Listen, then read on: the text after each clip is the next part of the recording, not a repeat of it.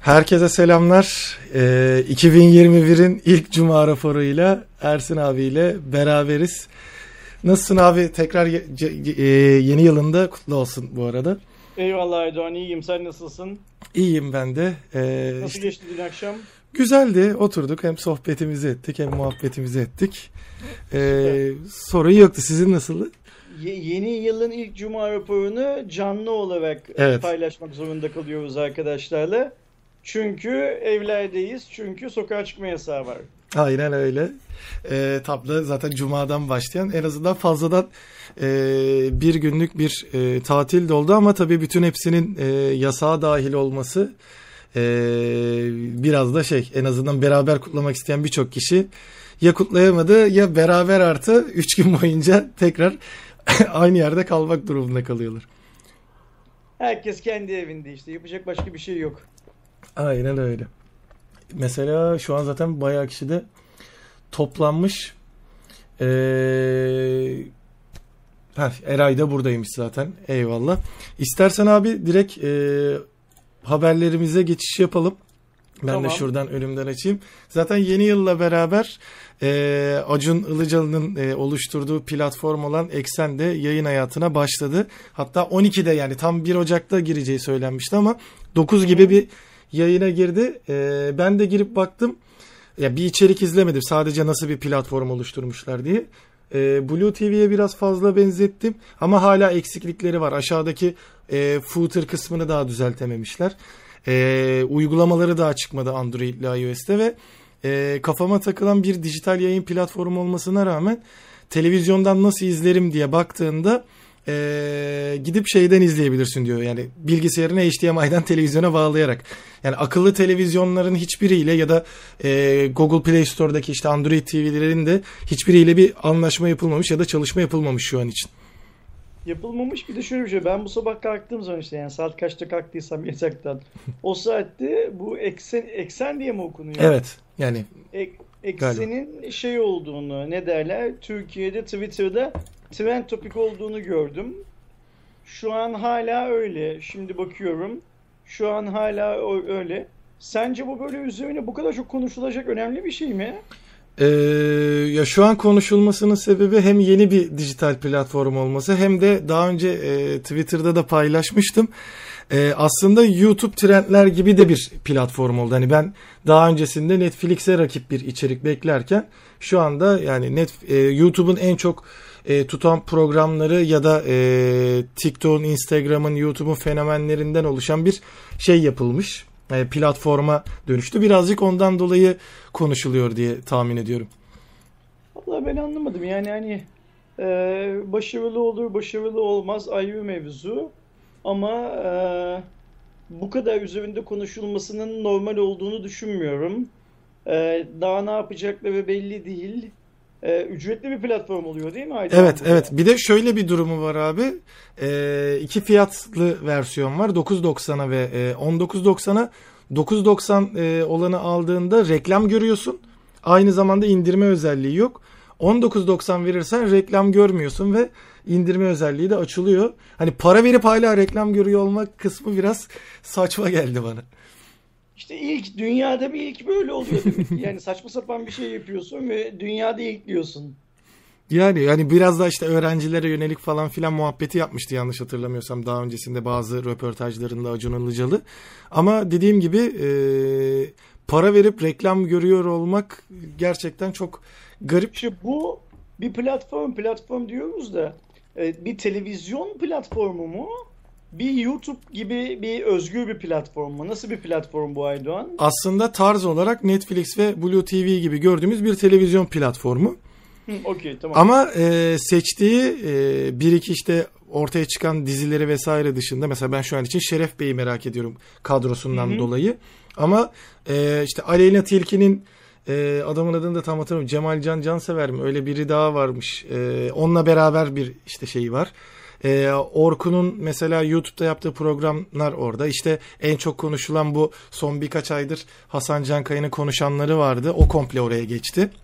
İlk bölümü de yayınlanmış. Onun gibi içerikleri komple YouTube'dan alınmış. Hasan Cankaya dediğin bu konuşanlar neydi? Konuşanlar mıydı? Konuşanlar. Konuşanlar aslında stand-up komedi tarzında bir şey, öyle değil mi? Evet, yani şeylerin de oraya nasıl diyeyim, o alanda olan insanların da katılarak olduğu ve sahnede artık soruların cevaplanarak biraz daha böyle stand-up ve interaktif yani, bir şey. KBV'de yapılan gerçek anlamda bir stand-up komedi. Aynen. İzleyenlerle karşılıklı iletişim içinde olan bir komedi. Hı hı. Şimdi bunun televizyona aktarılması çok mantıklı bir şey. Hani dünyada 100.000 kere yapıldı bu zaten. O Late Night Show'lar, şunlar bunların filan bile temelinde aslında bu var bir şekilde. Hı hı. Bu mantık var bir şekilde. Ama Orkun dedin. Bizim Orkun'dan bahsediyorsun değil mi? Orkun Işıtmak. Okey, tabii. Şimdi mesela Orkun'un yaptığı, yani ben Orkun'un bir iki tane videosunu izledim geçmişte. Orkun'un yaptığı videoları bir televizyon platformuna entegre etmek nasıl mümkün olacak? Aynı mesela şu an bakıyorum Kirli Çamaşırlar diye bir programı varmış. O da hani ona diğer YouTuber'ların geldiği ve aslında yanlış bilmiyorsam yalan makinesiyle beraber hani gerçekleri biraz böyle söyletmeye çalıştığı falan birazcık daha şey takıldıkları bir konuydu. Mesela Late Night Show tarzında Enes Arakan'ın bir programı var.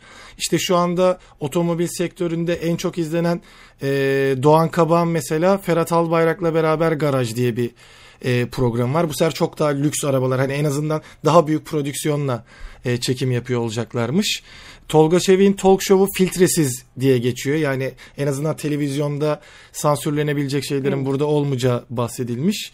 Sonra MasterChef'in Junior isminde çocukların olduğu bir versiyonu burada var. Katarsis diye bir program vardı.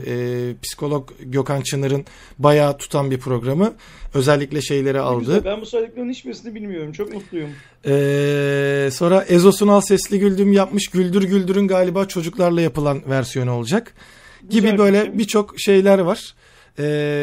İçerikler var. Bakalım nasıl bir şey çıkacak. Dediğim gibi hani sağladığım isimlerin hepsi YouTube'dan çekilerek alınan bir şey. Okey, YouTube ferahlar biraz. Keşke biraz daha çekseydiler keşke. Az şey çekmişler. Daha fazlasını çekseydiler keşke. Ne derler, YouTube ferahlar. İnşallah hepsi çok para kazanır. Tekrar YouTube'a geriye dönmek zorunda hissetmezler kendilerini.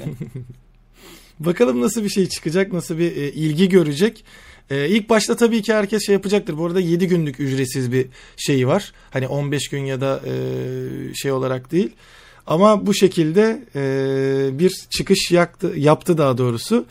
Bakalım yani. Yani açıkça söylemek gerekirse Erdoğan, biraz önce söylediğin fiyatlar ve şu çizdiğin çerçeveyle bana çok bir şey kafamda oturtmuyor. Yani tutar tutmaz, başarılı olur olmaz gibi şeyleri söylemem pek mümkün değil. Ancak bildiğim şey şu, 9.90 kolay kolay...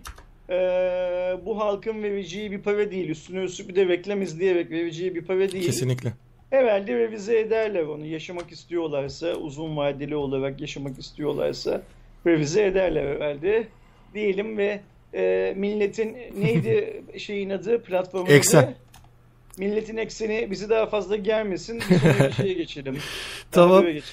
Bu beni şaşırtan bir haber oldu. Normalde devam eder diye bekliyorduk ama oyun konsollarındaki alınan %50'ye çıkartılan vergi tekrar %20'ye düşürüldü. Şu anda tabii ki bir fiyata yansıma görmüyoruz. Belki yeni partilerde mi olacak ya da fiyata hiçbir şekilde mi yansımayacak? Ama en azından toplamdaki oran bizim haberi yazan arkadaşımız hesaplamış. %110 iken %70'e düşmüş. Alınan %20 ÖTV, %18 KDV ile falan beraber.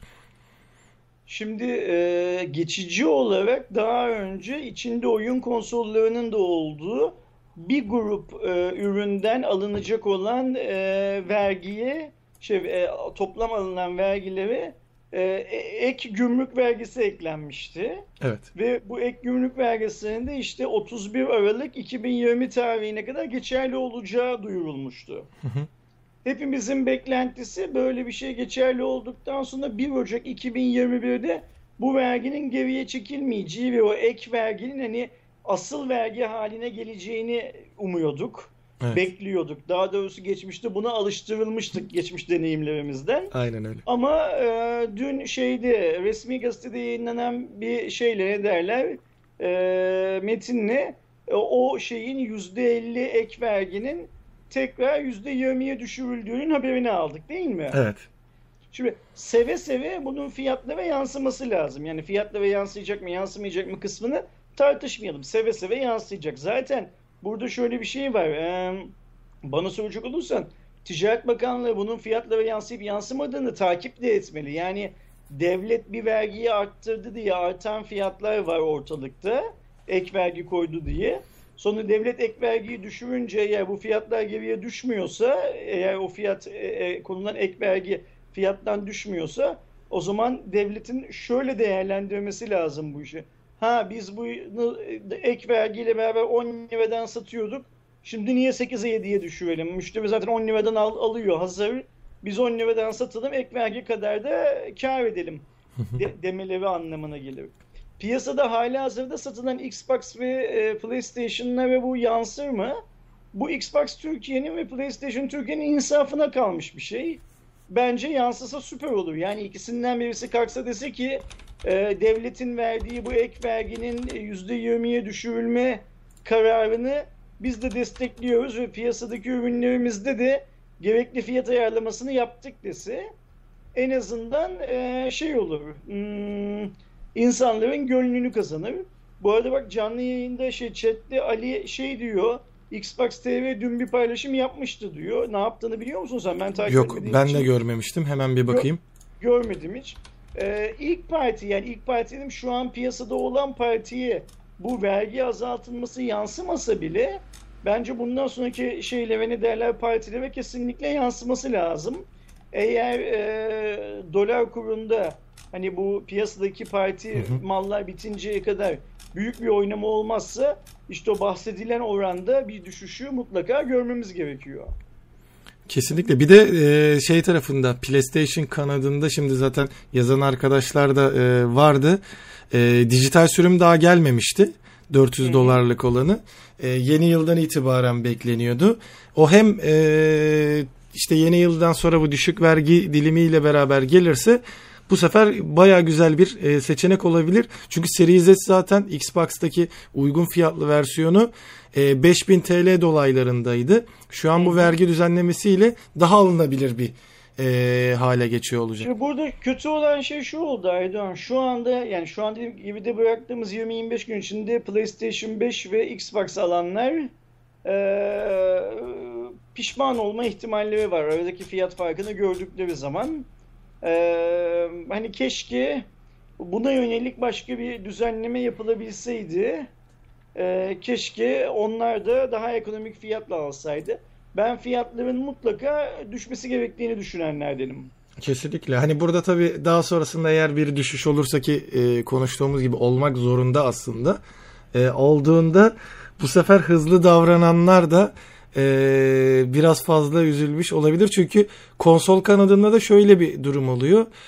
Özellikle bu PlayStation 5 ve Xbox Series X ve S'te de gördük. Çok fazla oyun yoktu. Her ikisi için de hani yeni şeyde konsolu tadabileceğin ya da aldırabilecek. Ben de zaten hani mesela acele davranmamıştım. Kendi isteğim olarak da vardı. Ama fiyatları görünce tabii ki vergilerden dedim yurt dışından bir akrabam, bir arkadaşım geldiği zaman getirtirip, çünkü hani hemen alayım diye de bir acelem yok. Çünkü oyun yok. Bunu bekleyenler şu an en azından daha mantıklı bir tercih yapabilecekler. Hem yeni sürümlerin gelmesiyle hem fiyatların güncellenmesiyle. Ama bakalım tabii ne kadara güncellenecek, onu da merak ediyorum. Son 2-3 haftadan beri arkadaşlar da yazıyorlar zaten. Mesela Caner de yazmış, Murat da yazmış. Dolarda da az bile olsa hala aşağıya doğru bir şey var, eğim var. Umarım uzun süreli olur. Yani uzun süre boyunca hep aşağıya doğru bir eğimde olur kur. O eğimle birlikte bence hem PlayStation'ın hem Xbox'ın bunu bir fırsat olarak kabul edip yeni fiyatları açıklamaları lazım. Böylece işte insanlara hissini de yaşatmaları lazım. Hep zam yapmıyoruz. İmkan tanınırsa, ortam müsait olursa indirim de yaparız. Göstermeleri lazım. Kesinlikle. O zaman çok daha mantıklı bir şey olur ve güvenleri de artar zaten tabii ki tüketicilerin, Microsoft'un ve PlayStation'ın yapabileceği böyle adımlarda. Şimdi zaten Ali de biraz önce yazmıştı. Ben de kontrol ettim. Game Pass için bir şeymiş. Olaymış. Gördüm. Enes Çöven de şu anda destek olarak iki farklı hesaptan anladığım kadarıyla. İlkinde Enes Çöven olarak geçiyordu. Şimdi Enes Çöven HVP2 olarak ayrıca hoş geldin, katılı üyemiz oldu. Ve sevgili Mustafa da şu anda yayını takip ediyormuş. Selamlar Mustafa. Devam ediyorum abi üçüncü haberimizi. Ziya Selçuk, Milli Eğitim Bakanımız Ziya Selçuk dijital karne olabileceğinden ve bu uzaktan eğitim süreciyle alakalı da bazı bilgiler vermiş. Şu anda ilk başta 100.000 civarındaki canlı ders yapabilme kapasitesi 3 milyona çıkartılmış bakanlığın çalışmasıyla. Bir de yüz yüze karne dağıtımı düşünmek yerine şu anda hareketliliği arttırmamak için bir dijital karne planlaması bulunuyormuş Milli Eğitim Bakanlığı tarafında. Ama aynı zamanda 15 Şubat'ta da bazı gruplarla yüz yüze eğitime geçilebilme hazırlığı da yapılmış bu süreç için. Yani ben anlamadım tam olarak. Milli Eğitim Bakanı öğrencilerin okullara tamamen dönmesini mi istiyor? Evden eğitimin devam etmesini mi istiyor? Onu yapamadım. Ben de hani açıklamalara baktığımda Anadolu Ajansı'nda katılarak bir şey yapmış zaten. Galiba ikisine yani dönüş isteği biraz var. En azından yüz yüze eğitimi yapılsın diye. Çünkü hem öğrenci hem öğretmen kanadından da şeyleri çok duyduğum oluyor. Hani olması gereken bu olduğu kadar eğitimin çok zorlaştığı, çünkü bir ders ortamında, bir sınıf ortamında olmamaktan ev rahatlığının da olması neticesinde. Ama bir diğer yandan da bu süreç böyle devam edebilir diye galiba hazırlıklarda belli başlı şeyler de planlanıyor. Ama tam ben de çözemedim nasıl bir plan yapıldığını. Bak mesela Serkan Demiroğlu demiş ki meslek lisesinde ücretli öğretmenlik yapıyorum. Uygulamalı derslerde yüz yüze başlayacaktır demiş. Ya bazı derslerin evet. Yüz yüze başlıyorsa o zaman dijital karne, dijital karne falan bunlar hikaye zaten. Yani çünkü hani sen belli bir kesimi okula toplamaya başladığında aynen öyle yani. Yani oradaki mesafe olayı zaten artık hani geçmiş oluyor. Yani sürekli öğrencilerin teneffüse çıktığında vesairede hadi bakalım 1,5 metre uzakta durun deme şansları da olamayacak. Koridorda ya da lavaboya gittiklerinde vesaire.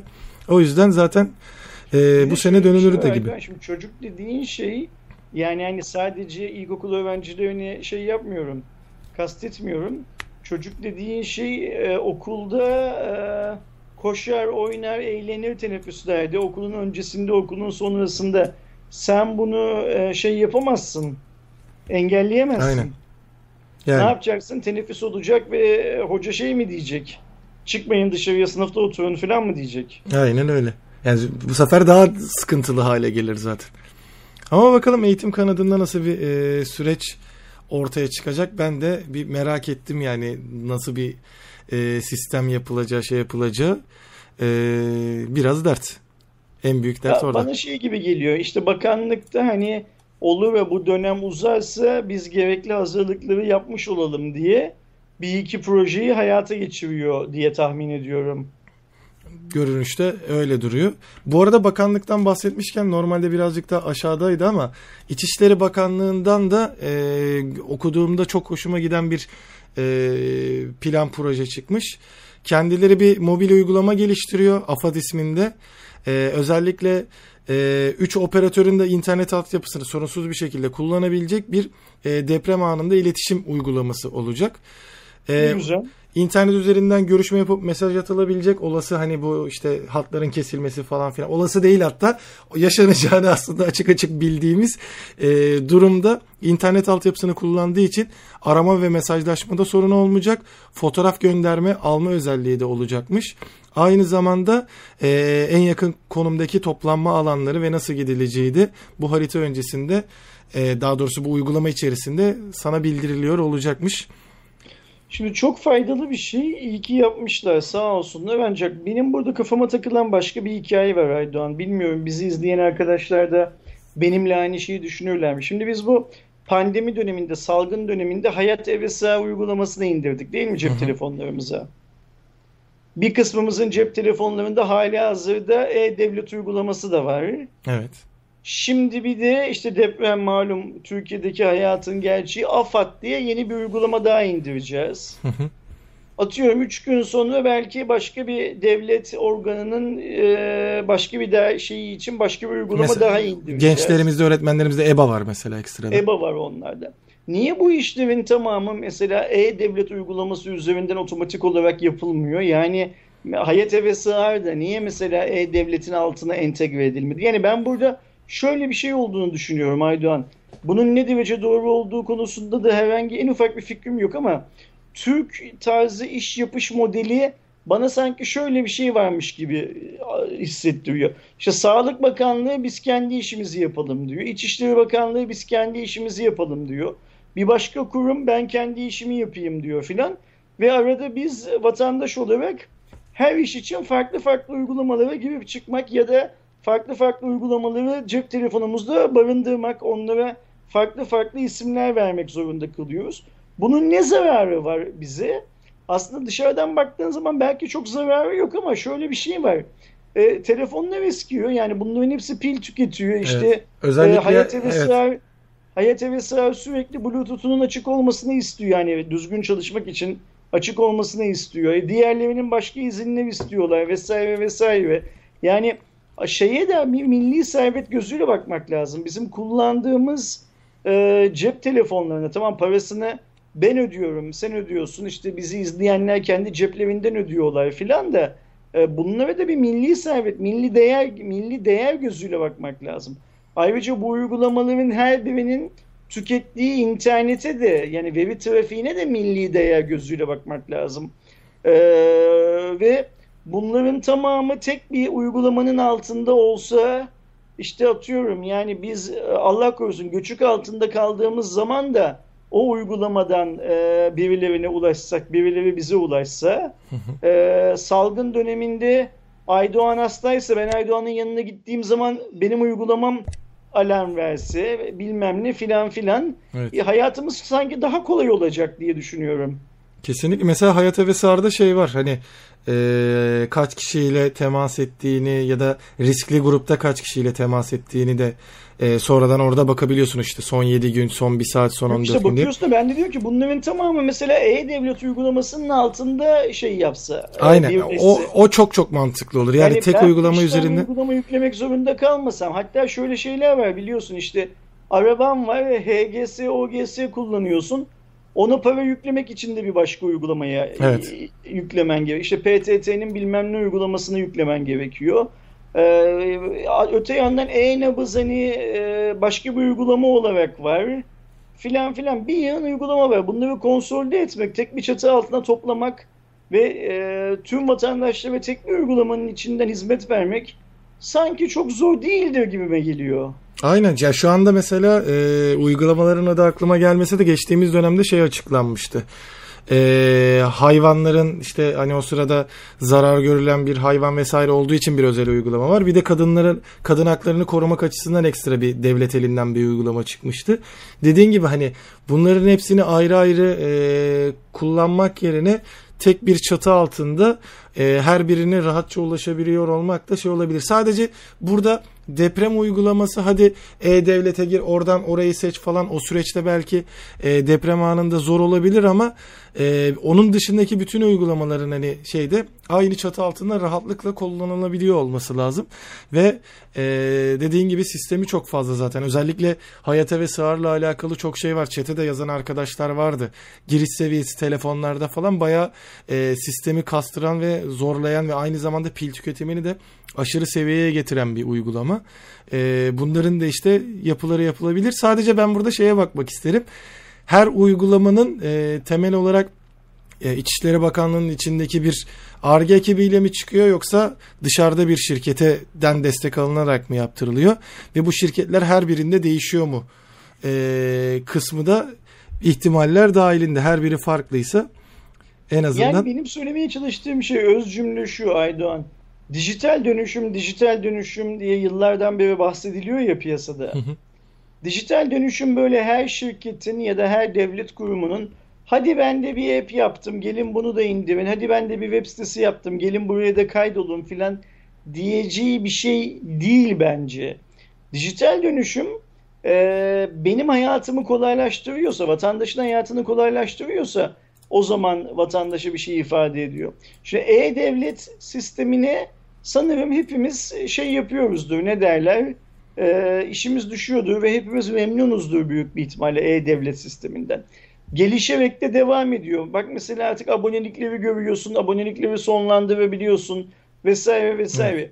E-Devlet sisteminin fonksiyonlarını arttırmak varken niye E-Devlet'e rakip olabilecek, rakip dediğim kullanım anlamında rakip olabilecek başka uygulamalar üretiyoruz?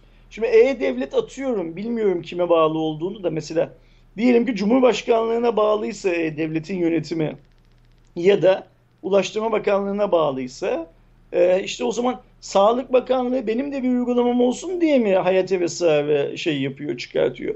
İçişleri Bakanlığı benim de bir uygulamam olsun diye mi bu şimdi bahsettiğimiz AFAD uygulamasını çıkartıyor? Yani devlet dediğin şey bir tanedir ve bana soracak olursan bu cep telefonu dediğimiz şeyden devlete erişmenin de yolunun bir olması lazım. Bunu farklı farklı uygulamalar yaptığın zaman işte o zaman hani geçmişte bir iki tane küçük örneği yaşandı ya, şey diye, hani fake uygulamalar vesaire vesaire bir şeyler çıktı. Hı hı. Hem bunlara şey veriyorsun, yol açıyorsun, böyle şeylerin olabilmesine yol açıyorsun. Hem de aynı insanlardan, yani mesela düşünsene, senin benim verim birbirinden farklı devlet kurumlarının database'lerinde birbirinden farklı alanlar tutuyorlar ve atıyorum mesela benim korona olduğumu, diyelim ki ben korona isem, benim korona olduğumu sadece Sağlık Bakanlığı biliyor ama diğer devlet kurumları bilmiyor filan gibi bir şey çıkıyor ortaya. Bilmiyorum, bana biraz garip geliyor. Sanki bunların hepsinin tek bir çatı altı var. Mesela Harun K, Türkiye Cumhuriyeti Cumhurbaşkanlığı Dijital Dönüşüm Ofisi'ne başkanlığına bağlıymış demiş. Herhalde E-Devlet buraya bağlıdır. Meğer Cumhurbaşkanlığı'nın bu yeni sistemde Cumhurbaşkanlığı'nın altında Dijital Dönüşüm Ofisi diye bir ofis var. Tamam, işte biz o zaman dijital dönüşümü bu ofisten yöneteceksek o zaman sağlık uygulaması da buna bağlı olsun, işte o deprem uygulaması da buna bağlı olsun. İtfaiyeye, polise, 155'e bilmem niye filan da insanlar oradan ulaşsınlar. Aynen. Niye hani bunları çeşitlendiriyoruz, dallandırıyoruz, budaklandırıyoruz? İnan benim kafam basmıyor böyle şeyleri ve belki ben bunları anlayabilecek kadar zeki olmadığım için basmıyordum. Estağfurullah, ama mesela aynı durumu ben de hep şeyde yaşıyordum. İstanbul'da yaşadığım için şu an için. İstanbul Belediyesi'nin uygulamaları da öyle. Mobi YTS'si ayrı, cep trafiği ayrı. Hani İstanbul'da yapmak istediğim birçok İBB'ye ait uygulamalarda da aynı şey oluyor. Onlar da mesela tek başına İBB diye bir uygulama olsun. Ben oradan trafik durumunu da göreyim. İstanbul kartımı da kullanabilirim. İstanbul kart için de ayrı bir uygulama var vesaire.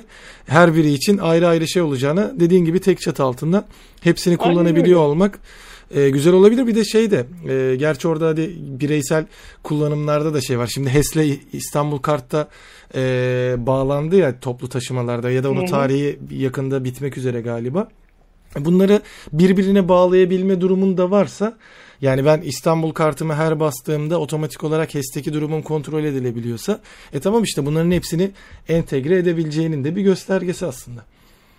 Aynen öyle. Yani inşallah eğer gerçekten bir dönüşüm ofisi varsa o dönüşüm ofisi yakında bu işi bir zapturapt altına alır, bir düzene koyar diyelim ve bir sonraki haberimize geçelim. Geçelim abi. Canlı yayında da tanıtımını takip ettiğimiz Mi 11 tanıtıldı. Özellikleriyle vesaire zaten dikkat çeken bir cihaz olsa da, hani niyeyse beni böyle bir aşırı etkileyen bir telefon değildi, ama tabii ki getirilen yeniliklerden fazlasıyla memnun kaldım. Biraz önce chatte de soran vardı, Türkiye'ye gelecek mi vesaire diye. Onun en azından zaten gelmeme ihtimalinin olmadığını düşünmüyordum, ama içindeki kodlara bakıldığında en azından girecek ülkeler ortaya çıkmış ve onlar arasında Türkiye var. Var.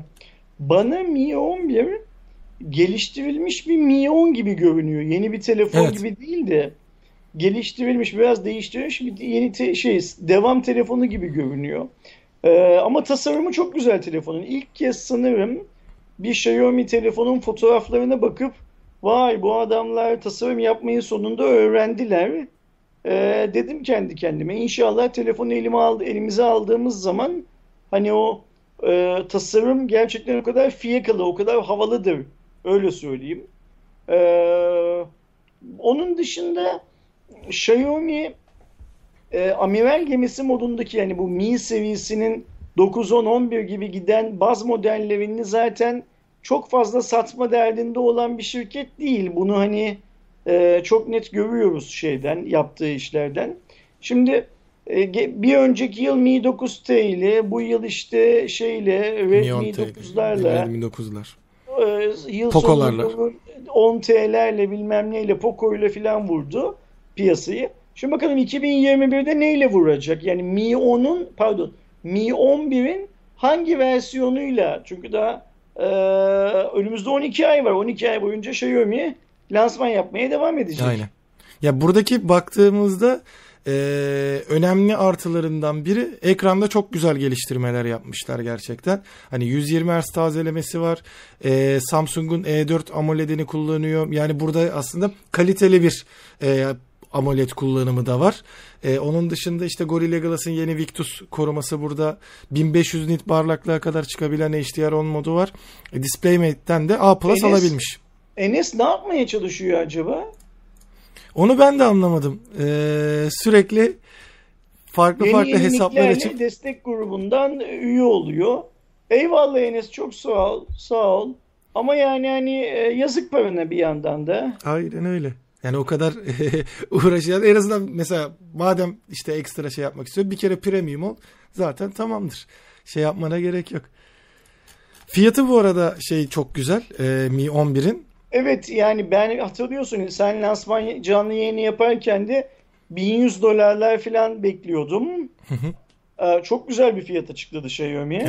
Yani en pahalı versiyonu zaten $718 denk geliyormuş şu anda yuan fiyatını çevirdiğimizde. Tabii buradaki önemli güncellemelerden biri, Apple yaptıysa niye biz yapmayalım diye Xiaomi de çevreciliği seçerek kutu içeriğinden şarj aletini kaldırdı ve 55 wattlık şarj aleti şeyden çıkmayacak. Ya ben onu, bu Xiaomi'nin yaptığını, hani bunlar hep böyle ağızlarını bir dürüst lafını, dürüst fiyat, dürüst bilmem ne lafını sakız ettiler ya. O dürüstlüğe sığdıramıyorum Aydoğan. Şöyle sığdıramıyorum. Şimdi biz kulaklığın çıkmamasını normal karşılıyorduk. Niye? Fiyat performans, daha ucuz ürünler veriyorlar diye. İnsanlara şimdi Mi 11'de ön siparişli alanlara şarj cihazı verecek değil mi Çin'de? Evet, aynı fiyata verecek en azından. Aynı fiyata verecek ama son alanlara vermeyecek. Aynen. Bu dürüst bir satış yöntemi değil bence. Kesinlikle. Bir de şöyle bir şey var. Xiaomi tüm dünyada kulaktan kulağa pazarlamayla büyüyen bir şirket. Yani ben sana anlatıyorum, sen bir başkasına anlatıyorsun filan filanla büyüyor. Bana öyle geliyor ki Xiaomi'nin müşterisi bunu çok beğenmeyecek. Bundan çok haz etmeyecek Aydoğan. Kesinlikle. Yani şöyle de bir durum var. Hani bir de 55 wattlık bir şarj aletinden bahsediyoruz. Yani hani Apple'ın mesela muhabbeti de vardı o sırada konuşulduğunda. Hani dünya genelinde denildi. Zaten evde hani çok fazla şarj aleti de oluyor, oluyor ya da Apple'ın Amerika tarafından düşünürsek genellikle zaten iPhone yenileme oluyor ve senin eski iPhone şarj cihazıyla yapabilirsin. Burada şimdi yeni gelen bir 55 watt şarj diyoruz ve sıfırdan iPhone 11 Mi 11 almak isteyen biri o şarj cihazını almazsa o telefonun o güçlü şeyini de kullanamayacak. Böyle bir saçmalığı var. Ve tabii ki tam da bakmak lazım. Hangi standartta olacak falan. Çünkü durumu da olursa özellikle Xiaomi'nin şarj cihazını alma. Mesela biz Samsung'da yaşamıştık. Samsung'un daha yüksek şarj aleti desteği olmasına rağmen kendi standardı olduğu için sen 60 wattlık şarj aletini bile bağlasan 10 wattla şarj oluyordu. Standart uyuşmadığı için.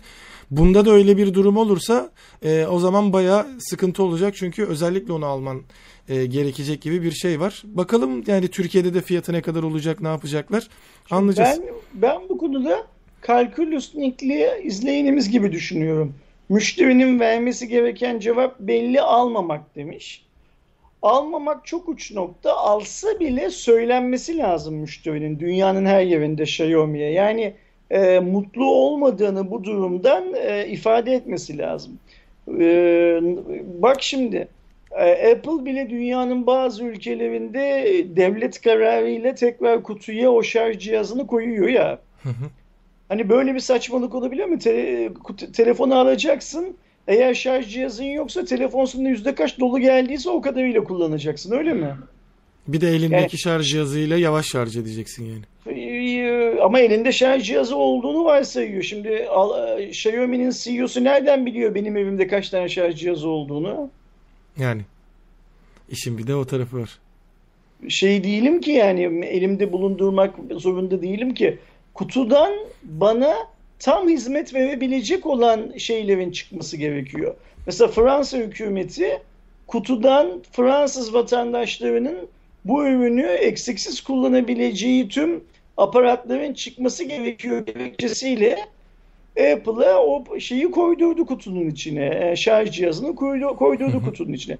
Tüm dünyadaki halklar, tüm dünya halkları da Kalkulus'un söylediği gibi bundan şikayetçi olup hükümetlerinin bu yönde karar almalarını ya da markaların bu yaptıkları yanlıştan geriye dönmelerini sağlamaları lazım.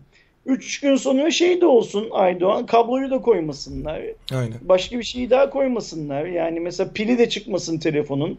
Gidelim pilini de teknik serviste taktıralım o zaman. Hı hı. Ayrıca. Yani mesela ben bu hikayeyi hiç şey yapmıyorum.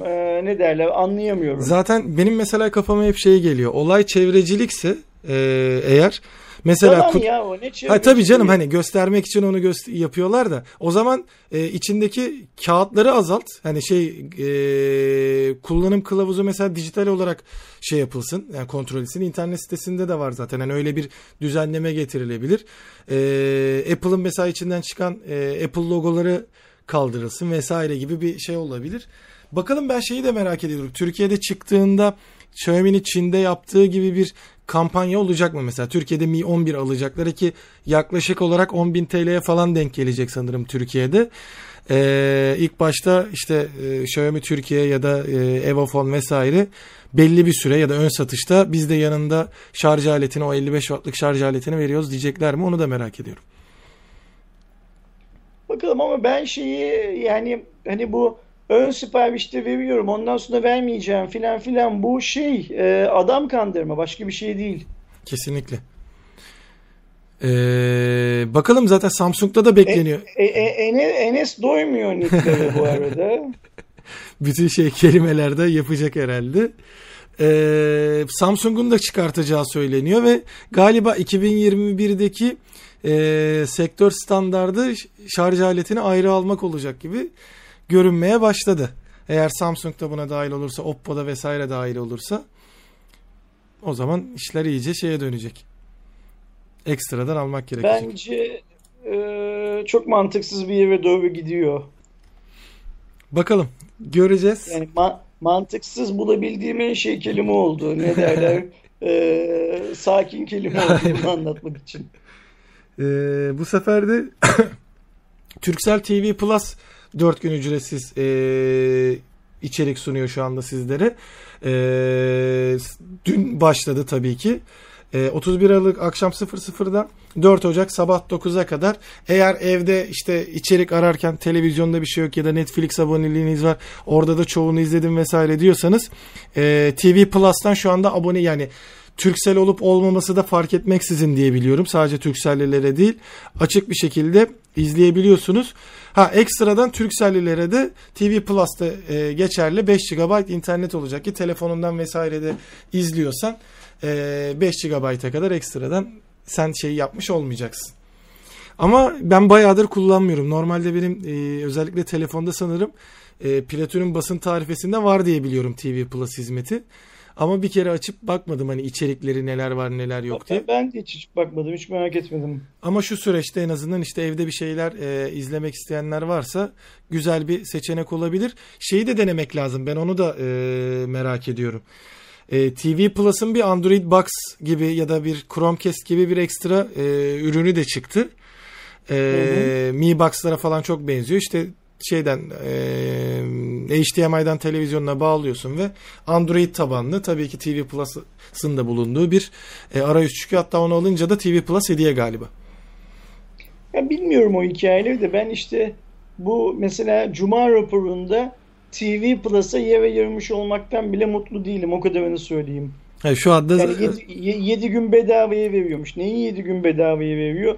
Milletin zaten standart bir antenle bedavaya aldığı şeyleri bedavaya veriyor, değil mi?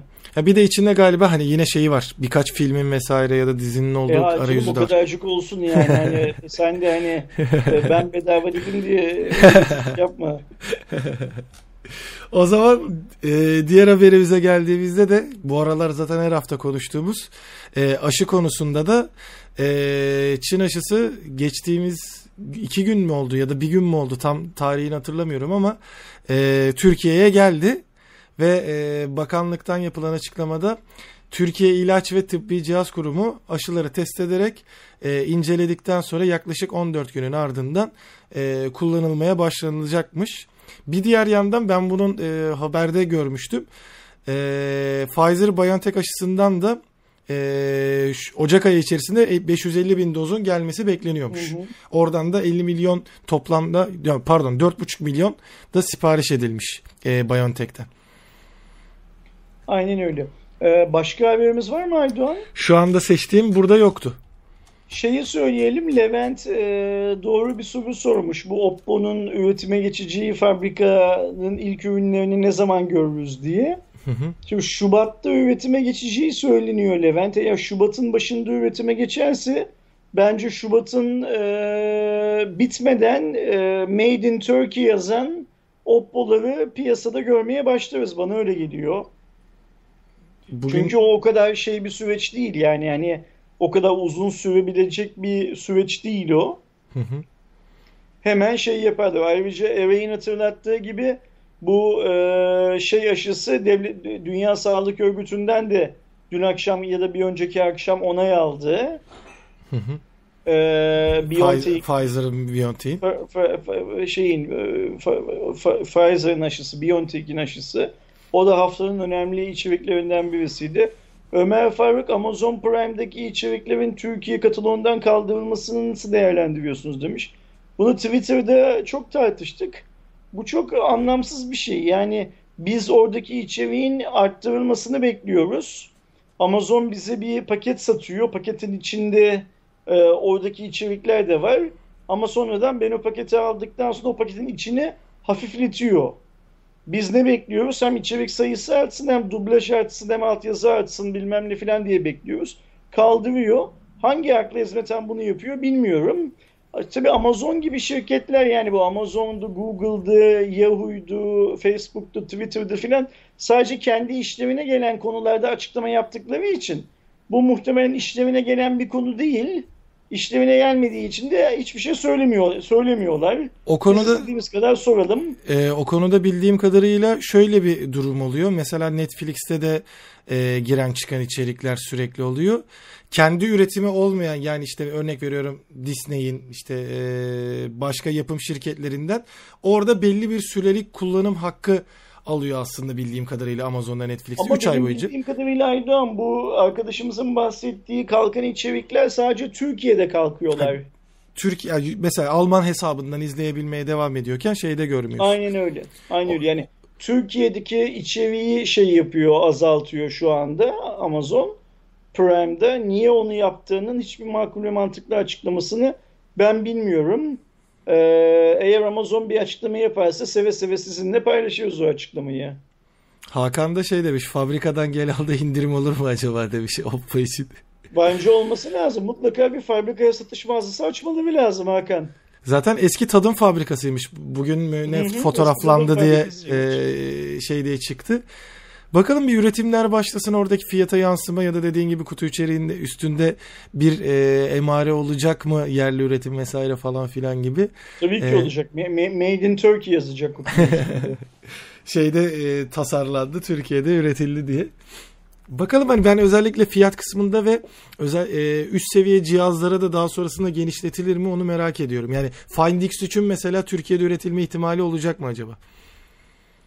Ayda bu ölçek ekonomisiyle alakalı bir şey. Yani eğer talep o tarafa doğru artarsa tabii ki üretirler, ama Türkiye'nin şu anki ekonomik halinde talebin o tarafa doğru artma ihtimali sence var mı? Yok ama en azından üretim bandının genişlemesi vesaire durumunda Avrupa'ya satışta hani Türkiye'den üretilip gönderilmesi Oppo için çok daha kolay bir şey olur sanırım. İşte bakalım Avrupa'ya burada ürettiğini mi gönderecek? Çünkü orada şöyle bir şey var. Şimdi teorik olarak Türkiye'de $200 kararnamesine takılan ürünleri üretecekler öncelikli olarak. Hı hı. Yani ucuz ürünleri üretecekler. Avrupa'da böyle bir ucuz ürün şeyi var mı? Talebi var mı? O önemli. Bir de ikincisi Türk hükümeti Avrupa'ya ya da dünyanın herhangi başka bir yerine ihracat yapmaya kalkarsa bu fabrikalar onlara şimdi nasıl üretimde bazı avantajlar verdiyse ihracatta avantajlar verecek mi? Yani Çinli şuna bakar. Onu söylemeye çalışıyorum. Mesela Oppo'nun fabrikası Çin'de olsun. Çin'deki fabrikada üretip Almanya'ya gönderdiği zaman eğer cihaz başına €150 kazanıyorsa attım. Türkiye'deki fabrikada üretip gönderdiğinde 150'den daha fazla kazanması gerekiyor adamın. Eğer 150'den daha az kazanacaksa Çin'den göndermeye devam eder. Niye Türkiye'de üretsin ki o zaman? Doğru. Yani işin o tarafı da var. Orada bir kolaylık vesaire. Şimdi bence önemli olan şey şu Aydoğan bu konuda. Veyjan, Oppo Türkiye Genel Müdürü mü, Ülke Müdürü mü, tam title'ını bilmiyorum. Büyük bir ihtimalle bunun açıklamasını yapacaktır zaten. Şimdi ilk etapta hani Şubat başında başlanacak filan diyorlar ya, kaç model Türkiye'de üretilecek? Evet. Ve hangi montamda? Günde kaç tane televizyon üretilecek? Önemli olan bu. Yani eğer bir model üretilecekse bana çok mantıklı bir şeymiş gibi gelmiyor. Hani o zaman şeye dönüyoruz yine bu. Zamanında Turkcell'in, Vodafone'un, Türk Telekom'un verdiği akıllı telefonlara geçiş için öncelikli olan modeller vardı ya, T seviyesi evet. vesaire. Onun gibi bir şey olacaktı o zaman. Yani ucuz fiyatlı ama tek model piyasada satılıp kalacaktı. Bu bence şey değil. Kaç modelle başlayacaklar bu işi? Sonra o dağıttıkları cihazlar da piyasada talep görecek mi? Şimdi piyasada talep görebilmesi için ucuz olması lazım. Şu anki sorunumuz ne bizim Türkiye'de? En büyük sorunumuz ne? 2500 liranın altında doğru düzgün cihaz bulamıyoruz. Evet. Satın alacak. Eğer Oppo 2000 liralara şu an 2500 liraya mesela ne satılıyor? İşte ben 2 gün önce baktığımda şey satılıyordu aydan. Redmi Note 9 satılıyordu 2500 liraya. Xiaomi'nin. Evet. Xiaomi Redmi Note 9 ayarındaki bir telefonu Oppo adım seviyesi modeli ne olursa olsun 2200 liraya Türkiye'de satmayı başarabilirse işte başarı budur. Yani bizim Oppo'nun Türkiye'de yapacağı yerli üretimden beklentimiz bu aslında. Bugün bir tane kanalda video yayını aldık ya sabah Aydoğan şey. Yani ben Realme'yi 2020 yılının en başarılı markası olarak ilan ettim. Evet. Arkadaşlarımız izlemedilerse izlesinler lütfen. Onun altında bir arkadaşımızın yorumu var. Galiba 6i ya da 6. Aklımda doğru mu kaldı emin değilim. Yoksa 5i miydi? Geçen yıl diyor 1800 liraya aldım bu telefonu. Hala severek kullanıyorum diyor. Şimdi bak biz geçen yıl Türkiye'de 1800 liraya kullanılabilir telefonlar alıyormuşuz. Şu anda 1800 liraya sıfır telefon Türkiye'de neredeyse bulamıyorsun. Doğru. Aynen öyle. O yüzden bu Samsung'un yapacağı üretim, Realme'nin yapacağı üretim ve eğer gerçekse sonradan Honor'ın, Xiaomi'nin filan yapacağı üretimlerin esas amacı 2500 liranın altında bugünkü dolar kuruyla 2500 liranın altında doğru düzgün bir katalog oluşturabilmek. Aynen öyle. Ya o zaman zaten işe yarar bir şey olmuş oluyor böyle bir yatırımın. Ben zaten bir şeyi de aklıma takılmıştı ama zaten sonrasında özellikle alt seviyede çok rekabetçi fiyatlar yaptığı için, çünkü Oppo tarafının orta ve üst segment cihazlarında fiyat olarak rakiplerine göre de biraz yüksek kalabiliyordu. O da zaten hani Oppo'nun sadece Türkiye için değil, dünya genelindeki kendi standartlarından biri. Çünkü diyor o klasmandaki hangi şey olsa da, giriş, orta, üst seviye olsa da o sektörün hani hem tasarımsal hem malzeme kalitesi hem özellikleriyle en iyisi olduğu için bizim fiyatlarımız yüksek olduğunu da kendileri de söylüyordu hep. Orada da bir bizim tarafta ekstra bir şeylik sağlarsa, senin de bahsettiğin sağlar, gibi. Mutlaka sağlar. Bir de şöyle düşün Aydoğan, bak şimdi Oppo'nun yazılan haberler doğruysa fabrikasında 1000 kişi çalışacakmış. Evet, 1000 kişilik bir istihdam. Bu 1000 tane aileye ekmek demek. 1000 tane aile o ya da bu şekilde Oppo telefon kullanmaya başlayacak demek. Şimdi sanayideki en büyük şeylerden birisi şudur. Mesela senle ben gidelim bir tane beyaz eşya fabrikası kuralım. Hı hı. Yanımızda çalışan işçi, yani o ürünleri üretmemizi sağlayan işçi, bizim ürettiğimiz ürünü satın alacak kadar para kazanmıyorsa, buradan nereye geçiyoruz? Hani o intiharların olduğu Foxconn'daki iPhone fabrikasına gidelim. Orada niye intihar ediyordu insanlar? Çok az para kazanıyorlar, çok zor şartlar altında çalışıyorlar. Kendileri günde atıyorum 100 tane iPhone üretiyorlar ama bir yıllık maaşlarıyla bile bir iPhone alamıyorlar filan gibi bir kısır döngü vardı. Evet. İnsanlar hangi iş kolunda olurlarsa olsunlar, yani tarlada da çalışsa, otomobil fabrikasında da çalışsa, cep telefonu fabrikasında da çalışsa, televizyon fabrikasında da çalışsa, ürettiği ürünü satın alabilecek ekonomik güce sahip olmalılar her şeyden önce. Şimdi o 1000 kişi eğer Oppo Türkiye'de dünya standartlarında üretimi yaparsa, ki öyle yapması lazım, eve gidecek eşini anlatacak, hafta sonu gelen misafiri anlatacak. Yani Oppo sadece Türkiye'de bir üretim yapmayacak. Oppo Türkiye'de üretim yaparken kulaktan kulağa da muazzam bir pazarlama yapıyor olacak aslında. Evet. Oppo cihazlar daha çok satıldığı için Oppo servislerine de daha çok iş düşecek ister istemez. Yani bu telefonlar bozulacak anlamında değil. Sektör standartlarında bile sorun çıksa, şu anda günde atıyorum 10 tane sorun çıkan cihaz geliyorsa servise, o zaman 100 tane gelecek belki. Ve bu yüzden Oppo Türkiye'deki servis operasyonunu da büyütmek zorunda kalacak. Oraya da en az bir 100-200 kişi daha işe alacak. Kesinlikle. Yani Türkiye'de üretime, işte ay montajda, biraz önce arkadaşlar çok bilmişlerden birileri yazıyordu chat'e. Oradan gelecek, burada montaj. Ulan sen yap o zaman montaj, o kadar kolaysa. Bugüne kadar niye aldın montaj yapabildin ki şimdi Oppo yapıyor diye burun kıvırıyorsun?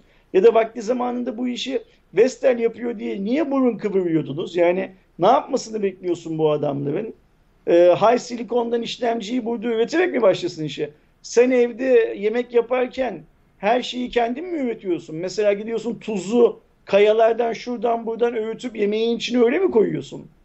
Ya da un yapacaksan önce buğdayı ekiyorsun, ondan sonra onu una mı çeviriyorsun? Yani bunlar mantıksız beklentiler, mantıksız talepler bunlar. Tabii ki üretimin belli noktalarında montaj olacak. Benim için önemli olan tek şey şu, ilk başlangıçta Aydoğan, 2500 liranın altında bizim ya buna 2500 liradan daha az para verdik kullanılabilir diyeceğimiz cihazlar Samsung'dan ve Oppo'dan çıkacak evet. mı? Birincisi 2000 TL altı da önerilebileceğimiz cihazlar olmalı mesela. Aynen öyle. İkincisi, bu adamlar toplamda ne kadar istihdam yaratacaklar? Üçüncüsü, yan sanayinin oluşması için gerekli üretim şartnamelerini Türkiye'de yayınlayacaklar mı? Yani şunu söylemeye çalışıyorum. Mesela diyelim ki Oppo'ya da Samsung, bu verdiğim uç bir örnek. Sakın arkadaşlar yanlış anlamasınlar. Bizim ekranımız şu kalitede olması lazım deyip onun şartnamesini yayınlayacak mı? Ve o kalitede ürün ürettiği belgelenen yerli üreticiden o ürünü alacak mı? Bunların hepsini zamanla göreceğiz ve Türkiye'de bugüne kadar yapılan üretimlerin tamamında bu söylediklerimin hepsi olmuştur. Bak Türkiye'de muazzam bir otomobil yan sanayi var. Evet. Muazzam bir televizyon yan sanayi var. Yani Bursa dediğimiz yer, Kocaeli dediğimiz yer resmen otomobil yan sanayiyle hayatta kalan bölgelere sahipler. Evet. O yüzden bunların hepsine dudak kıvırmak, burun kıvırmak bizi hiçbir yere götürmez. kabul edeceğiz bunu. Evet, bu montaj yapılıyor. Çinli de gidiyor bu işlemciyi Snapdragon'dan alıyor ya da öbür şirketten alıyor. MediaTek'ten alıyor vesaire. Corning Gorilla Glass 5 olsun diyorsun. Şimdi ben sana Ersin Gorilla Glass diye bir şey çıkarsam beğenmeyeceksin ki zaten onu da bir yandan da. Yani her şeyin en iyisini bilmek zorunda değilsiniz arkadaşlar. Bazı şeyleri az bilin ama hani her şeye muhalif olmak da mantıklı bir şey, fakat bilgiyle muhalif olmak gerekiyor. Ah işte şöyle olsaydı böyle olsaydı. Onun olmuşu var. Ver parayı, olmuşunu al. Yani nedir olmuşu? İşte iPhone var, Samsung var, Huawei var. Huawei ile Samsung'da Huawei'nin ve Samsung'un kendi ürettiği, yani bir telefonda kendi ürettiği pay en tepe noktada olan iki tane marka. Git onlardan al o zaman. Sen de Oppo alma. Zaten bak zamanında Vestel'de almadın. General Mobile'de almadın. Adamlar bu işi yürütemediler. Şimdi de Oppo alma o zaman. Sen bilesin. Zaten biraz önce bir şey sorusu vardı. Hani General Mobile neden şey yapamadı o zaman gibi bir şey vardı. Yorum vardı. Abi peki bunu General Mobile neden yapamadı diye sormuştu. Mert zaten aynı. General Mobile niye yapamadı? General Mobile sanırım bu işi yapabilecek vizyona sahip olan bir şirket değil arkadaşlar. Yani şimdi GM20 denilen telefona baktığımız zaman GM 9 Pro'dan sonra çıkan telefondan bahsediyorum. 9 Pro'nun üzerine taş konulmuş bir telefon değil GM20 Pro. Öyle değil mi Aydoğan? Evet, evet kesinlikle. Yani bir şirketin bir önceki yılda bir tane telefon çıkartacaksın zaten. O da bir öncekinden daha iyi olmayacak. Ayrıca bak mesela Ata yazıyor tam, şimdi. Ben de aynen o konuya girecektim. Güncelleme sorunun olacak senin. İnsanlara bas bas radyo reklamları, televizyon reklamları yapıp Android One sistemindeyiz, dünyadaki ilk güncellemeyi biz vereceğiz diye insanları kandıracaksın. Ondan sonra güncellemeyi vermeyeceksin. Demek ki sen zaten bu işlerin altından kalkabilecek bir vizyona sahip bir şirket değilmişsin. Nitekim kalkamadın da. İnşallah bundan sonra şirketi profesyoneller yönetir. Bu işlerin altından kalkabilecek adamlar yönetir diyelim. Belki Oppo'nun bu işe başlamasıyla, Samsung'un bu işe başlamasıyla General Mobile de belki şahlanır bir şekilde. Gönlümüzden geçen bu bizim. Hazır fabrika var zaten. Aynen öyle. Bir yani, üretim yani bandı da var. Twitter'da aynı şeyi paylaştım ya Aydoğan. Yani Oppo'nun ve Samsung'un Türkiye'de eş zamanlı olarak üretime geçmesi demek, başta Western General Mobile yani Türkiye'de üretim bandı olan, sonra da Reader ve Casper'ın şöyle bir Reader'ı ve Casper'ı yönetenlerin şöyle bir takkiyi kafalarından çıkartıp masanın üstüne koyup biz nerede yanlış yaptık demelerinin gerektiği zaman artık. Biz nerede yanlış yaptık derse bu adamlar ve o yanlışı teşhis edip düzeltmek için aksiyon alırlarsa hala geç değil. Ama Oppo ile Samsung'un yanına üretim olarak bir de Xiaomi gelirse, bir de bilmem ne filan gelirse, o zaman biliyorsun, hep örnek veriyorum, 1000 yıllık Anadolu tarihinde çok güzel atasözlerimiz var bizim. Onlardan birisi de ne? Atı alan Üsküdar'ı geçti. Aynen öyle. Sen istediğin kadar iki tellide kal. Hani General Mobile'ın fabrika orada ya. İki tellide kal. Dünyanın en iyisini yaptığını iddia et. Adam Üsküdar'ı geçtikten sonra bir daha yakalayamazsın. Kusura bakma. Yani en kötü zaten, yani şimdi biri de böyle bir şey benzer bir şey demiş. Şeye dönebilir. Farklı bir markayla anlaşıp, hani hazır bizde üretim bandı var. Hani gel senin de bakın işte Oppo geldi, Samsung geldi diyerek farklı markalara şey yapma durumu olabilir. Hani Casper'ın binayı şey yapması gibi. Erdoğan. Teşvik nedeniyle onu yapamıyorlar galiba. Bu hani Cumhurbaşkanlığı kararnamesiyle şey yapılan, sağlanan bir teşvik var ya Samsung ve Oppo için. O teşvikten yararlanmak için bu General Mobile'ın ya da Reader'ın ya da Vestel'in hali hazırdaki tesislerinin dışında kendilerinin bir tesis kurması gerekiyor anladığım kadarıyla. Tesis, kendileri sıfırdan tesis kurma şartıyla. Yani şimdi şöyle bir şey var. Sen Türk hükümetinin taşeron montaj yaptıran adama teşvik vermesini ister misin? Mesela gerçi ben istemem, Türk vatandaşı olarak istemem bunu. Adam en kötü ihtimalle gelsin, fabrika kursun, 1000 kişi çalıştırsın, SGK'sını ödesin, 1000 tane aileye şey versin, yaşam kaynağı olsun isterim. Yani bu çok mantıksız bir şey değil ki. Evet. Bu arada Hakan, Mi var, Realme var diyorsun da Realme zaten Oppo'nun üretim bandından çıkan bir marka olduğunu söyleyelim. Türkiye'deki fabrikada Realme ya daha doğrusu şöyle bir şey var. O holdingin Oppo dışındaki markaların üretilip üretilmeyeceği henüz belli değil arkadaşlar. Hı hı. Olursa zaten hani çok mantıklı da olabilir. En azından Realme telefonları da dahil olacaksa bu şeye, sisteme. Çünkü fiyat olarak da baktığımızda hani senin de yaptığın o listede birçok cihaz zaten, özellikle Realme'nin de algısı bu olduğu için tam manasıyla fiyat performans cihazları ve özellikle işte 5i'si, 6i'si, 6'sı, 6 Pro'su, 7'si, 7 Pro'su fiyat performans olarak da üst seviye cihazlar olduğu için, bir de o üretim bandında C serisi vesaire de olabilir hatta. Buradan çıkarsa çok mantıklı sonuçlar olabilir. Çünkü özellikle bu sevgili Eray'la Dişan yaptığı listelerde, yani sunduğu listeleri hazırlarken 3000 işte 6 telefonlarda 2000'e geldiğimizde çok saçma cihazların aynı fiyatlara denk geldiğini görüyoruz. Çünkü normalde mesela C11 miydi Realme'nin, yani C serisi bir telefonu da var bu sene çıkan. Yurt dışındaki fiyatı neredeyse $100 ama buraya $200 bandından geldiği için yine Realme'nin Türkiye'de sattığı ve $200 olan çok daha iyi olan telefonla aynı fiyatta satılmak zorunda. Ve kimse de haliyle gidip orada C serisini tercih etmiyor aynı fiyata daha iyisi olduğu için. Bu fark da artmış olur çünkü Oppo'nun özellikle $200 altında direkt kendi A serisinde de çok fazla modeli yok diye hatırlıyorum. Hani birebir tabii ki kontrol etmedim ama orada Realme'nin çok daha fazla ürünü var. Şimdi bak Aydoğan, bu fabrikalar insanların görmedi. Gerçi düz dünyacılar çeti basmışlar. Bu detayları sonra konuşursunuz filan diyorlar da, bu detaylar dediğimiz şey önümüzdeki yılki Türkiye'deki cep telefonu sektörüne yön verecek olan şeyler. Şimdi burada Samsung ve Oppo büyük bir ihtimalle Türkiye'ye özel model geliştirecekler Erdoğan. Yani A seviyesini Samsung'un Türkiye'de üretmesi, Oppo'nun A seviyesini Türkiye'de üretmesi filan büyük fiyat avantajları sağlamıyor kimseye.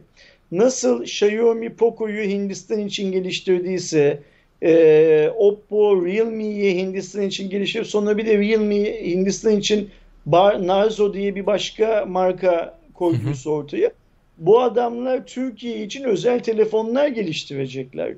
Ve esas şey o zaman başlayacak Türkiye için. Esas rekabet o zaman başlayacak. Düşünsenize, belki Türkiye için üretilmiş bir telefon o kadar fiyat performans cihazı olacak ki Romeni, Almanı, Yunanı ve Ukraynalısı filan filan da talep edecekler. Biz nasıl, biz dediğim dünyanın geri kalanı nasıl Poco'yu talep ettiyse, dünyanın geri kalanı nasıl Realme'yi talep ettiyse, bu konuya hani o bırakın şu detayları konuşmayı diyen düz dünyacılar var ya, onların detay dediği şeyleri anlatmaya başlarken ne dedik? Ölçek ekonomisi dedik. Burada önemli olan şey.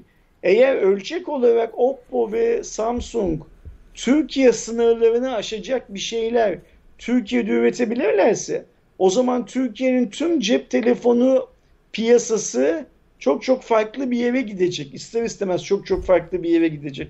Buradaki detaylı ve sadece şeyi indirgemek çok salakça. Getirecekler, montaj yapacaklar, satacaklar. Ne yapmasını bekliyorsun lan? O da yapacak tabii. Aynen öyle. İşin temeli bu zaten. Bu yapılacak. Bu arada off the record bir şey söyleyeyim. Şu anda bizi izleyenler ne de olsa biliyorlar.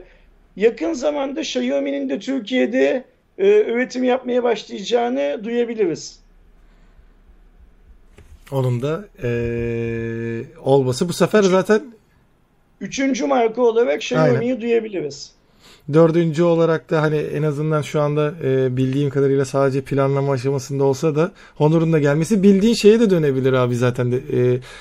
Bu konuşmanın başında söylediğin gibi hani nasıl Bursa, Kocaeli falan özellikle şey olduysa Türkiye'de Doğu Avrupa'nın böyle büyük bir telefon üretim merkezi yerine geçebilir. Şimdi bak, Xiaomi eğer gerçekse ve Türkiye'de üretime geçerse, Poco gibi bir şeyi, bir modeli Türkiye'ye özel üretirse neler olabileceğini 3 aşağı 5 yukarı kafanda canlandırabiliyor musun? Yani o sınırı oluşturamıyorum bile, öyle diyeyim sana. Bu en az Türkiye'de yılda 3 tane, yılda 4 tane dünyanın tamamına hitap eden Poco lansmanı yapılacak demektir Erdoğan bu. Aynen öyle. Yani Poco türevi olan Xiaomi telefonunun lansmanı yapılacaktır Türkiye'de. O lansmanlar için dünyanın her yerinden bir yığın davetli Türkiye'ye gelecektir. O lansmanları insanlar dünyanın dört bir tarafından izlerken biz şimdi nasıl şey diyoruz? Hint İngilizcesi. Hindistan için üretilmiş bir telefon diyoruz. Diyecekler ki işte Xiaomi'nin XXX modeli aslında Türkiye için üretilmiş bir modeldi ve çok başarılı olduğu için tüm dünyaya sevk edilmeye başlandı diyecekler. Benim de aklıma direkt şeye geldi. Şu an işte Realme lansmanlarında, Poco lansmanlarında özellikle sunan kişiler işte Hintli oluyor ya da işte mesela Xiaomi'nin Çin'deki yaptığı lansmanda yani Çin İngilizcesi, Hint İngilizcesi diyorduk. Bütün dünya bu sefer belki de Türk İngilizcesini görüyor olacak. Türkler de böyle İngilizce konuşuyormuş diye o lansmanı tüm dünyaya sunarken binlerce kişinin izlediği bir katılımlı, aynı zamanda bu tamamıyla aslında o kadar güzel bir çarka dönüyor ki hani işin ülke reklamına da tekrar dönüyor, turizmine de döndürüyor. Sonuçta bu pandemi süreci elinde sonunda bitecek. Öyle ya da böyle. Bunu ileride görüyor olmak çok çok güzel bir şey olabilir.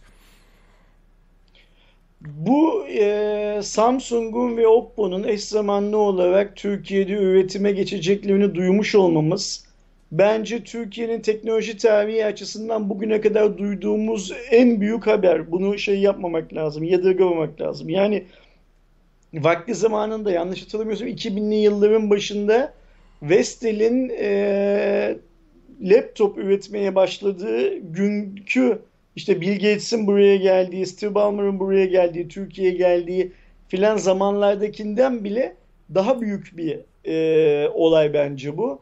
Ve umuyorum ki tüm cep telefonu sektörümüz bu haber etrafında baştan yapacak, şekillenecek. Umarım.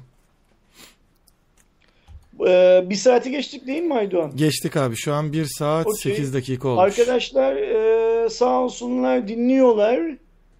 Ama biz artık kapatalım yayını. Ne dersin? Olur tabii ki. Böyle, şu anda şöyle de döneyim. 250 kişi şu anda takip ediyormuş. 255 hatta. Several days abi, Dilşah'la beni evlendirsenize demiş. Bunu Dilşah'ın babasıyla konuşacaksın. Benle değil. Bir gün gel ofise, biz senin Dilşah'ın babasıyla görüşmeni sağlayalım. Dayaktan önce ya da dayaktan sonra mutlaka görüşürsün. TVT0 platformunu Kaan, tek soran sen değilsin. Başka arkadaşlar da sordu. Benim hiçbir bilgim yok. Evet, ben de duymamıştım. Hatta baştan beri bir tahmin ettiğim kadarıyla Azerbaycan'dan takip eden bir takipçimiz sürekli sıfır geliyor diye yapmıştı. Ben de direkt karşıma çıkan bir olay değildi ama anladığım kadarıyla olacak. Hani yine bir TRT'nin sunduğu bir dijital platform olacaktır. Olursa o güzel olabilir çünkü ben özellikle TRT belgeselin vesaire yaptığı, geliştirdiği projeleri fazlasıyla beğeniyorum. Aynı kaliteli içerikler de orada çıkmaya devam edecekse bambaşka güzel bir platform olabilir tabii ki. Aydo, ben geçen hafta sonu TRT 2'yi izledim. TRT 2'yi bütün bir gün boyunca izledim neredeyse. O kadar kaliteli programlar var ki TRT 2'de. Yani hiçbir özel kanalda ya da bu platformlarda, YouTube'da, şurada, burada filan bulabileceğimiz programlar değil. Çok başarılı gerçekten. Ve TRT 2'ye İbni Haldun Üniversitesi'ndeki bir hoca ile tanışmıştık geçen yıl. Bu salgın malgın falan başımıza dert olmadan önce. Hı hı. TRT2'nin anladı, yanlış aklımda kalmadıysa danışmanlarından bir tanesiymiş.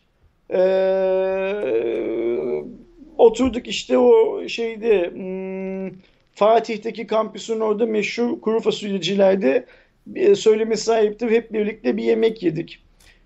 Geçen hafta TRT2'yi izlerken o hoca aklıma geldi. Kendisini arayayım da bir yıl sonra, 1,5 yıl sonra tebrik edeyim. Nasıl bu kadar başarılı bir şey yaptılar, format oturtturdular diye. Ama geride bıraktığımız hafta unuttum ne yalan söyleyeyim arayıp haber vermeyi. Daha haber vermeyi dedim, tebrik etmeyi, teşekkür etmeyi. İnşallah önümüzdeki hafta aklıma gelir de bir ara şey yaparım. Tebrik ederim kendisini. Unutmazsam ben de abi arayacaktın diye sana hatırlatıyor olurum. Hatırlat mutlaka hatırlat. Ya çok genç bir doçent doktor kendisi. Büyük bir ihtimalle benden daha gençtir. Sen yaşlardadır diye tahmin ediyorum. Geçen hafta sonu cumartesi günü resmen TRT2'ye bayıldım. Yani hani insanı tekrar televizyon seyrettirebilecek bir kanal gibi görünüyor. Ben de işte özellikle belgeselin şeylerini, ya yapımları gerçekten hani üst seviye oluyor belgesel kanadınız. Çünkü zaten hani hem Türkiye'nin zaten yıllardır en büyük aslında yeri, hatta şimdiye kadar gördüğümüz birçok önemli insan, televizyoncu olarak olan önemli insanın %90'ı neredeyse oradan çıkan insanlar, zaten eğitimini oradan almış insanlar.